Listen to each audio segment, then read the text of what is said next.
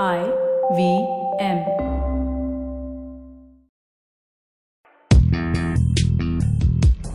पैसा वैसा विद अनुपम गुप्ता में आपका स्वागत है।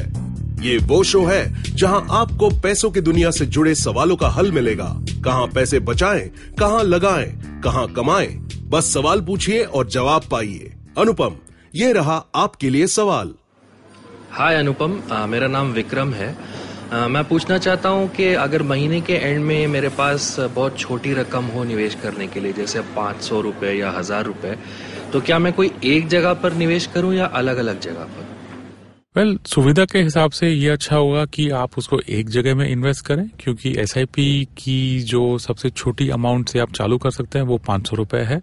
तो समझिए अगर आप अगर आपके पास हज़ार रुपए हैं तो आप दो एसआईपी चालू कर सकते हैं। या फिक्स डिपॉजिट की लिमिट भी आपको देखनी पड़ेगी आपके बैंक में कितने से आप चालू कर सकते हैं। बट ये दो ऑप्शन आपके पास हैं। एक जगह रखें छोटा अमाउंट तो आपको मैनेज करने के लिए भी ज़्यादा अच्छा होगा। पैसा वैसा सुनने के लिए शुक्रिया।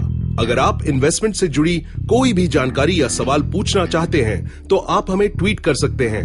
हमारा ट्विटर हैंडल है at I V M podcast या आप हमें ईमेल भी कर सकते हैं, पैसा वैसा एट इंडसवॉक्स डॉट कॉम पर। इस शो पर बताई गई चीज़ों को फाइनेंशियल एडवाइस के तौर पे मत लीजिए। ये सिर्फ़ और सिर्फ़ आपकी जानकारी के लिए है। अपने पैसों का निवेश करने से पहले कृपया किसी फाइनेंशियल एडवाइजर की राय ज़रूर लें।